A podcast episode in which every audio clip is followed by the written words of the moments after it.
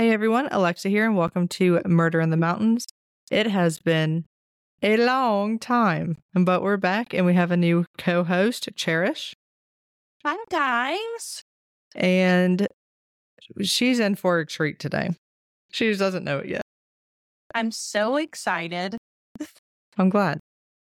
So, this week's case focuses on a specific type of victim runners.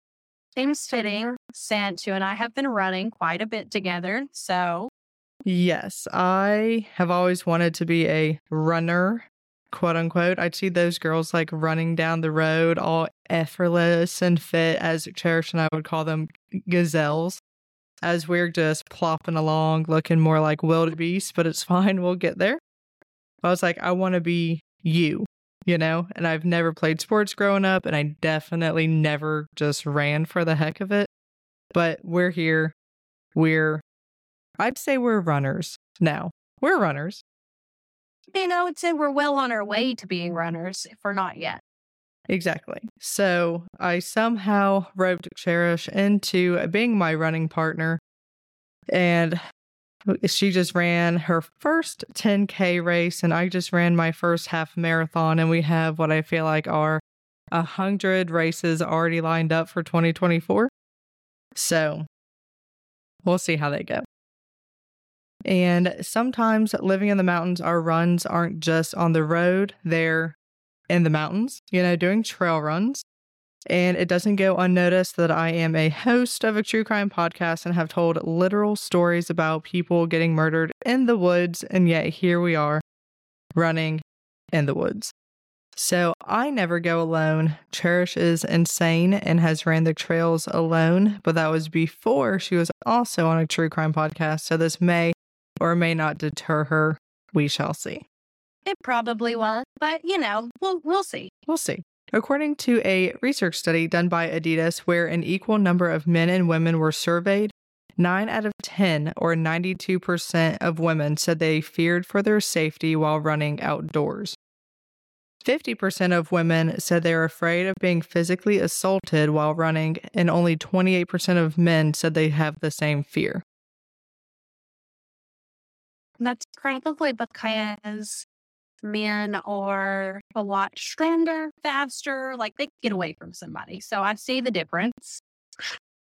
And also, men just aren't typically victims of random, you know, just like jump assaults like that. Maybe like a mugging or, you know, other violence, but not like sexual violence or something like that. You know what I mean? That's true. 38% of women say they've experienced physical or verbal harassment while running, and over half said they've experienced one of the following 56% said they received unwanted attention. 55% said they have heard sexist comments or received unwanted sexual attention. 53% said they've been honked at. And 50% of women said they've been followed, which is terrifying. I think too those statistics are largely based in bigger populations, women that are running in the parks and things like that. Because when we trail run, we don't come across very many people often. So maybe that's why I'm not as scared to run by myself, is because they're few and far between that I come across somebody. Well, that one time that we were running and we got lost very quickly, when we finally got on the right trail, there was this one man. And I was like, this is it. This is the end. And we did not have Huckleberry with us on that time, of course. So the survey reports that 62% of men know that women have safety concerns about running outdoors, but only 18% of men believe they have a responsibility to help women feel safer while running. So, while a woman running literally anywhere is not her asking to get attacked any more than a woman being raped while wearing whatever the heck she wants is not her asking for it. There are things that can be done to help increase safety, such as alternating your running routes, being alert and taking in your surroundings, and having spatial awareness. Whenever Cherish and I run on mountain trails, we don't wear headphones against her wishes sometimes. When I'm running alone, I only wear one earphone, and in both cases, we bring my dog Huckleberry, who runs ahead of us and checks the trail and will absolutely alert if there's anybody. He probably doubles, triples the miles that we run, but he keeps us safe. So it's he does keep us safe. So, as we know, even when you do everything in your power to keep yourself safe, killers are going to kill. It's just what they do. And we're going to talk about one such case today. Let's get into it.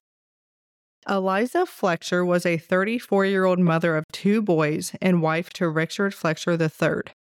Her grandfather was Joseph Orgel or Orgill, not sure how you pronounce it, sorry, the third, who founded the Memphis hardware supply company named, of course, Orgill or Orgill, however you pronounce it which is worth $3.2 billion and according to its website is the world's largest independently owned hardlines distributor providing retailers across North America and in more than 60 countries throughout the world access to over 75,000 products and industry leading retail services. So, kind of a big deal. And instead of joining the family business, however, Eliza became a locally beloved kindergarten teacher and also an avid marathon runner. As many people, especially working mothers, have to do, Eliza got up early to be able to squeeze in her run. Her usual run time was 4 a.m. Cherish and I are both busy mothers, and I don't think you would ever, and I think it's safe to say never, catch us getting up that early to run. Yeah, you about could not pay me enough money to get up and run at four o'clock. I struggle to get out of bed and get the kids to school by eight o'clock day. Yeah, so props to those who can and do, because that's just a dedication that I do not have. So, on the morning of September 2nd, 2022, Eliza, whose family and friends called her Liza, headed out to run her usual route near the University of Memphis campus in Memphis, Tennessee. She had on bright clothes, a bright pink top, and bright purple shorts, and began her usual 8.2 mile route. When Eliza didn't return home from her run by 7 a.m. and she couldn't be reached by phone, her husband Richard reported her missing. Upon filling out the missing persons report, police got to work trying to locate Eliza Fletcher which is amazing because a lot of times we hear she's an adult, she's allowed to go missing or wait 48 hours or whatever excuse departments use. I was going to say this 48 hour one, I'm surprised that they didn't pull that. And I'm glad they didn't. I mean, it's just crazy anyway, but I'm glad her husband reported her missing quickly and the police jumped on it. So they began looking at surveillance footage along the route, and what they found was disturbing to say the least. At 4:20 a.m., cameras show Eliza being forcefully dragged into a black GMC Terrain with a busted taillight. Footage also shows the same vehicle multiple times in the 5 a.m. hour, and they were able to get a partial plate. When investigators went to the scene of the abduction, they found a shell casing and a pair of Champion brand slides and were able to get DNA off of it. So it looks like the slides were kicked off during a struggle slides to kidnap somebody. Doesn't seem like a great part of the uniform. Whatever. I mean, Dexter has a, a killing uniform. I guess maybe he wasn't thinking about it. I don't know. I was going to say, maybe it wasn't planned. Maybe they just seen her was like, nice, let me kick my slides off. They did see the same car kind of patrolling the area, if you will, before he abducted Eliza. So it's like he was just strolling the streets looking for a victim. So, but I'm happy that he lost his slides. It's great for the case. So they were able to get DNA off of the shoes, and they also found Eliza's water bottle and cell phone at the scene. When detectives ran the DNA on the slides, they got a match to a man named Cleotha Henderson, also known as Cleotha Abston. Lucky for the police, he was a convicted felon, so his DNA was in the system. Like, what a lucky break. Glad you lost your shoes, buddy. Yeah, he didn't think that went through, I don't think. And we're happy about that.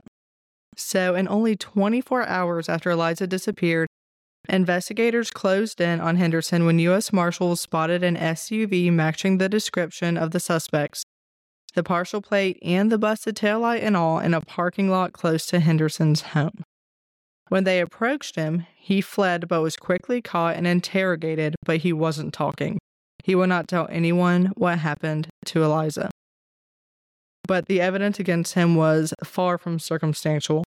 Cell phone data also placed Henderson at the scene of the abduction, and the champion slides found at the scene were tied to him through both DNA evidence and surveillance footage, as we discussed. And there was blood found in the SUV that matched Eliza's. Oh, no, Eliza, though. Correct. Correct. No Eliza. Witnesses, including Henderson's own brother, said that they saw him behaving oddly, washing his clothes in the sink, and also cleaning out his SUV, including shampooing the carpets, the day of the abduction. On September 4th, 2022, two days after Eliza Fletcher was reported missing, Cleotha Henderson was charged with especially aggravated kidnapping and tampering with evidence, identity theft, theft of property under $1,000, and fraudulent use of a credit card. He was held on $500,000 bail and scheduled to appear in court on September 6th. While all of this is going on behind the scenes, volunteers and police were searching the area for any sign of Eliza. They were searching parks, bodies of water, dumpsters, you name it. Just after 5 p.m., on September 5th, three days after Eliza went missing, police noticed tire marks in tall grass leading to a vacant apartment not far from Henderson's brother's home and where he was seen cleaning the car. When approached, detectives immediately smelled the distinctive scent of decomposition and they found Eliza's body. Police discovered the pink shirt and purple shorts Eliza was seen wearing the day of, the day of her abduction in a trash can nearby. Once the body of Eliza Fletcher was discovered, Cleotha Henderson was charged with first degree murder and first degree murder and perpetration of a kidnapping, and his bail was revoked. So now that we know he's a murderer, let's talk about exactly who Cleotha Henderson is. At the time of his murder, Cleotha was 38 years old, but this was far from his first crime. In fact, less than two years prior to his murder, Henderson had just been released from prison after serving 19 years for kidnapping.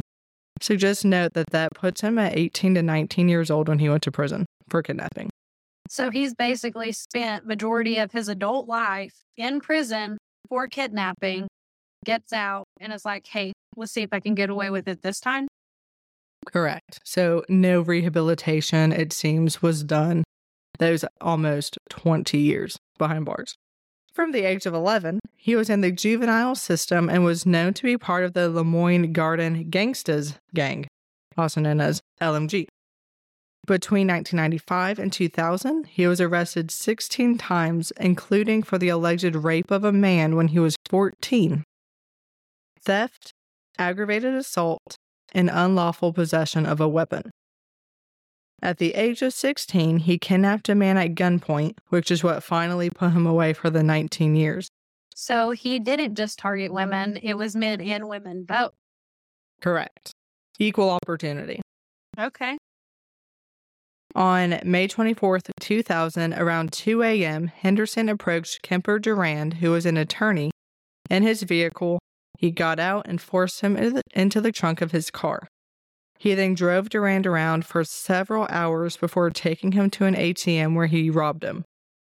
He was saved when he yelled for help from a passerby, causing Henderson to flee the scene. Cleotha Henderson was later arrested and pleaded guilty in 2001 to especially aggravated kidnapping. He was sentenced to 24 years in prison and was released in November 2020 after serving 19 years.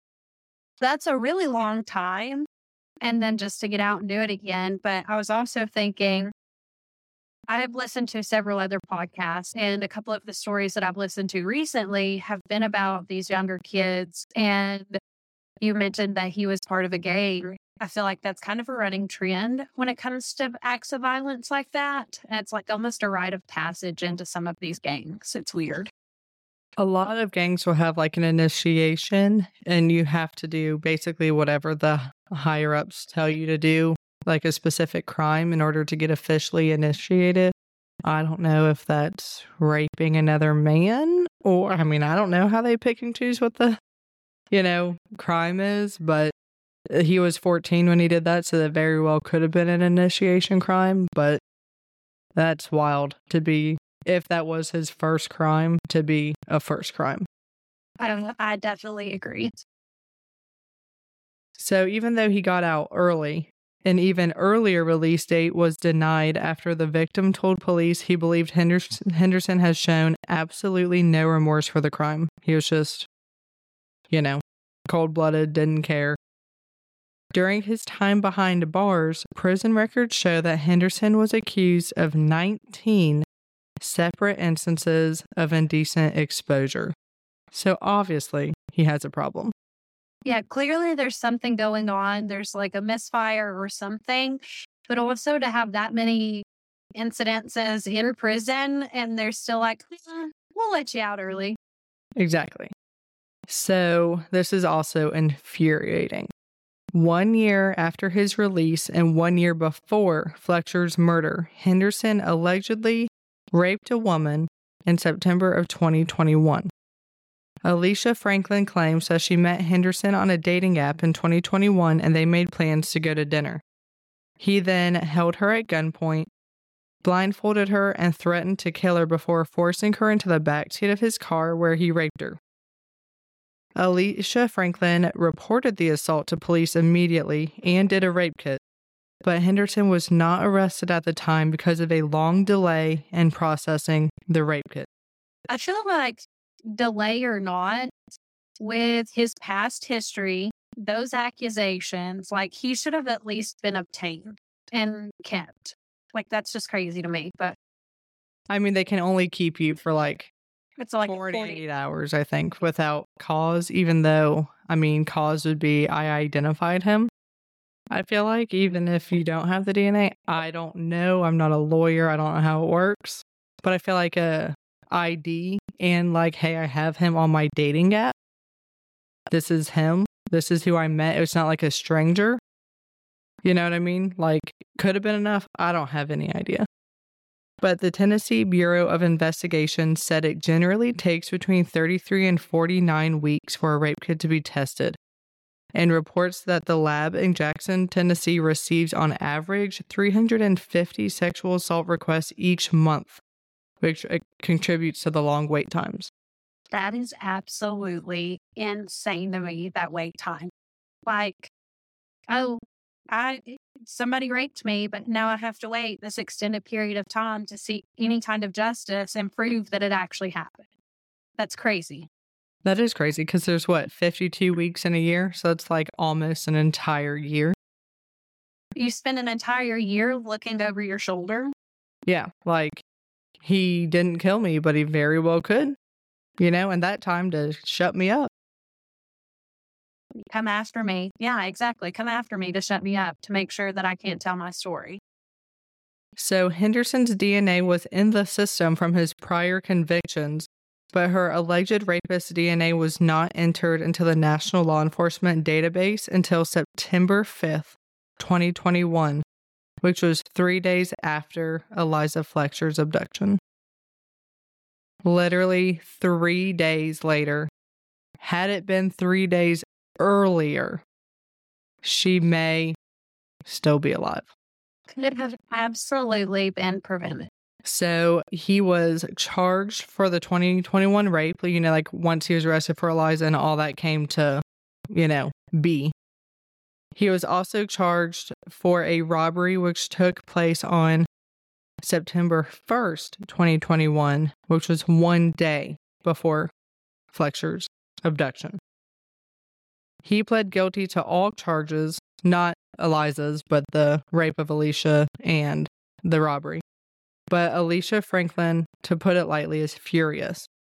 She said not a day goes by that she doesn't think about how Eliza's murder could have been stopped if there wasn't such a long wait time to process rape kits.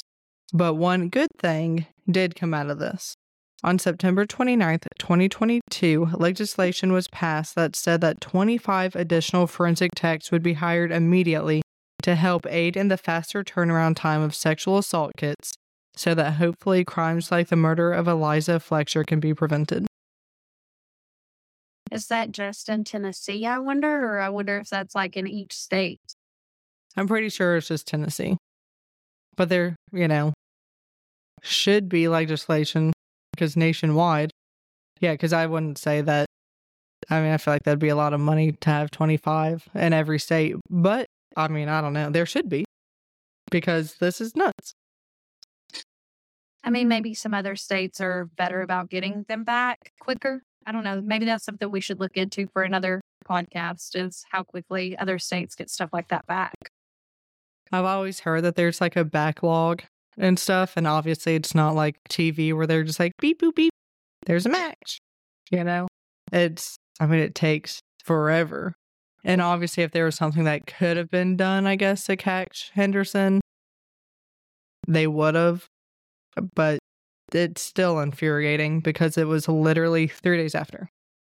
Yeah, that would literally eat me alive if I knew that I had reported something and then they just took forever and forever and forever to process it. And then three days before your stuff comes back, somebody else falls victim to the same person.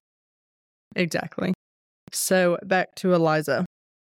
An autopsy determined she suffered two blunt force traumas to her right leg and was shot in the back of her head from an indeterminate range.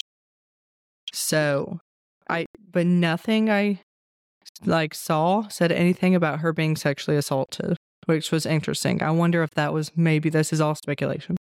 I wonder if maybe that was his intention, but she fought like heck and he ended up having to kill her before he got the chance. You know what I mean? Like she tried to run away from him or something, and that's why she was shot from behind. Exactly. And why, you know, because she had trauma to her legs, you know, her head, like everything. So I feel like he got her into the car and maybe she was just, he could not overpower her the way he hoped. And so he didn't get the chance because it's just interesting that he raped Alicia Franklin, had attempted to rape another man, had the indecent exposure. So obviously he has sexual aspects to his crimes. But nothing I read showed that anything like that happened to Eliza. She probably really did put up a fight then, considering the history. And he lost his slides. Let us not forget that literally he came out of his shoes. So it was not an easy just snatch and grab, you know? On January 25th, 2023, Henderson was indicted by a grand jury on charges of first degree murder, aggravated kidnapping, and tampering with evidence. And he pled not guilty during his arraignment on February 3rd, 2023. During a hearing in court on July 6, 2023, Judge Lee Coffey and Shelby County DA Steve Mulroy filed notice with the court that prosecutors will seek the death penalty against Cleotha Henderson. As of this recording, no trial date has been set, but the judge promised to set a date by the end of this year, 2024. I'm not going to say that this case is a slam dunk by any means because I'm not an attorney, but the evidence is overwhelming. And just a disclaimer Cleotha Henderson is considered innocent until proven guilty. I'm just reporting the facts as they have been presented. So, for all of the evidence that they have and his history and all of the things, and for him to still plead not guilty, They do that all the time. I guess I don't know why. A lot of times they'll plead guilty to take the death penalty off the table, you know, so they know that they're going to get life, maybe, you know, but if they're found guilty, they'll get death. So sometimes that happens. But as far as I know, that has not happened this time. Yeah, maybe he's hoping to lesser his sentence by mm-hmm. pleading not guilty, but I don't know. That's just weird to me. Yeah, that's just, and then he pled guilty to the other, you know, to Alicia Franklin and to the robbery, but not to Eliza Fletcher. But that's his right.